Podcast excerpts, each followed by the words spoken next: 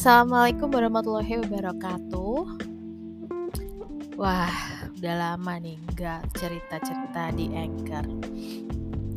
Jadi kali ini saya rencananya mau berbagi sedikit pandangan saya tentang dunia pendidikan.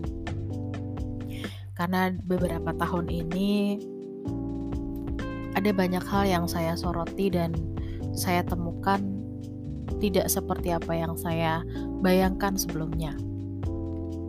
Jadi ketika kalian atau mungkin di antara kalian ada yang ingin sekali atau bercita-cita jadi seorang guru di sebuah sekolah.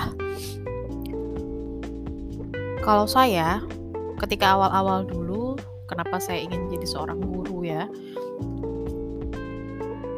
Saya berharap ketika saya menjadi seorang guru saya bisa memberikan kontribusi ya kepada anak-anak di Indonesia tentang bagaimana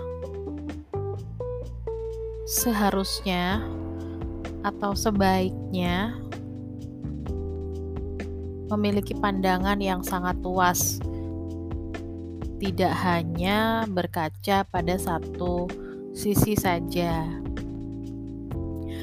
Karena di era saya, ketika saya mengalami atau menjalani dunia pendidikan, ketika saya sekolah saya ngerasa melewatkan banyak hal yang menurut saya itu sayang banget karena saya terdistract dengan hal-hal yang gak penting saya sebut gak penting karena bagaimana keterbatasan kita memahami diri kita kalau kita ini sebenarnya mampu untuk melakukan A, tapi kita tidak tahu jalan menuju A itu sampai ada orang lain yang menginformasikan, yaitu bapak dan ibu guru.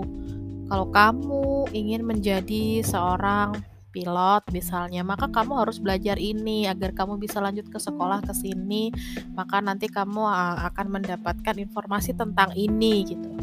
Tapi ketika saya sekolah saya nggak mendapatkan hal-hal seperti itu, justru malah waktu saya habis untuk mencari tahu apa sih yang sebenarnya saya inginkan dan saya ngerasa nggak ada yang mengarahkan gitu. Kayak um, mau ke mana? Setelah ini setelah lulus SMA mau ngapain?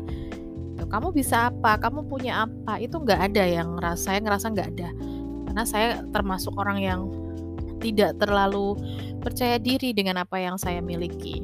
Hingga saya mau merasa apa semua orang atau semua anak di Indonesia ini merasakan apa yang saya rasakan? Gitu ternyata enggak enggak semua orang kayak saya karena zaman berganti ya tahun berganti revolusi industri perkembangan teknologi dunia digital cepatnya arus informasi rupanya itu udah banyak sekali mempengaruhi um, terutama generasi setelah saya yang lulus di atas tahun 2012, 13 dan seterusnya.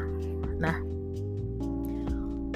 Hal-hal itu kemudian membuat saya berpikir, bagaimana jika saya menjadi salah satu orang yang berada di garda terdepan itu, menginformasikan ke mereka bahwa, come on, kamu tuh nggak sekolah tuh bukan cuma untuk formalitas, kamu tuh bukan cuma untuk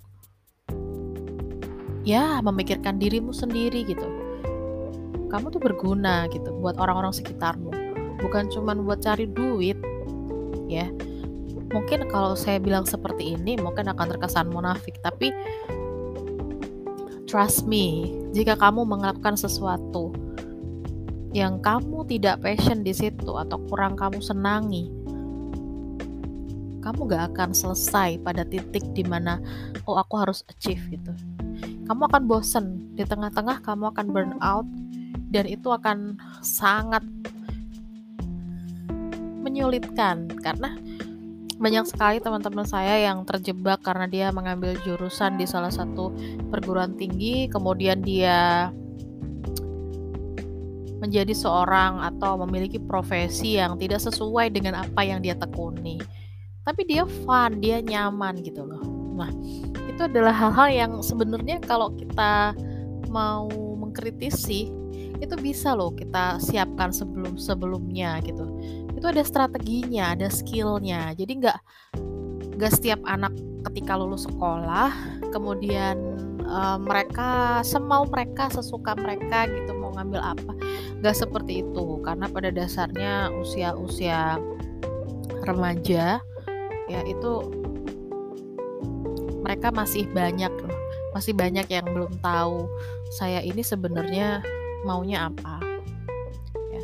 Apalagi di zaman yang serba canggih seperti sekarang option-option itu banyak banget dan itu sangat mempengaruhi pola pikir mereka.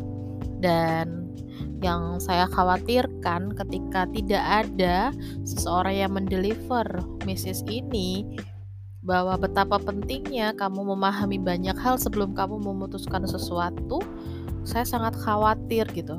Jangan sampai nanti generasi berikutnya anak-anak ini tumbuh menjadi orang-orang yang mereka nggak bekerja sesuai dengan apa yang mereka inginkan mereka nggak menjalani sesuatu dengan ikhlas. Nah, itu kan hal-hal sebetulnya bisa diantisipasi. Dari mana? Dari tingkat sekolah atau tingkat pendidikan yang mereka jalani sebelumnya. Itu sebabnya kenapa saya dulu sangat ingin sekali menjadi guru BK. Definisi orang tentang guru BK itu kan mereka nyebutnya itu polisi sekolah ya.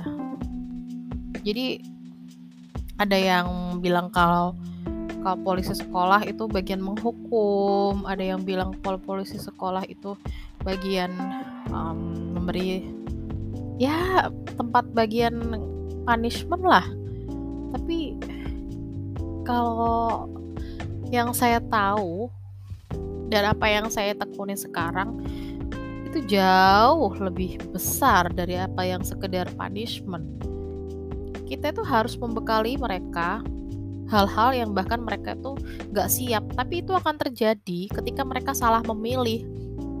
Contoh, ketika seseorang ngajari satu anak untuk bisa mendapatkan A, maka kamu harus melakukan ini. Kamu harus memilih jalan ini, kanan atau kiri, maka kamu harus pilih yang kanan tapi mereka kadang tidak atau lupa menyampaikan bahwa tetapi jika kamu terlanjur memilih salah ke kiri dan kamu terjatuh, solusinya begini. Nah, seperti itu. Ini bukan berarti kita memberikan mereka contoh yang salah, enggak.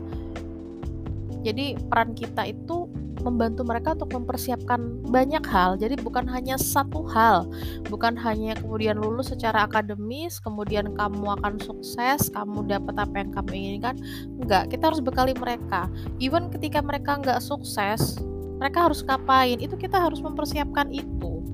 Dan itu yang sering beberapa guru itu lupa dan menganggap bahwa semua anak itu kita harus husnuzon ya memang mengharap meng, mem, mengharapkan semua anak itu akan sukses. Tapi come on kita aja yang udah usia segini ya 30 tahun ke atas atau sudah punya profesi apa pun life is never flat. Jadi kita tuh akan selalu ada batu-batu kerikil batu terjal. Nah seperti itu.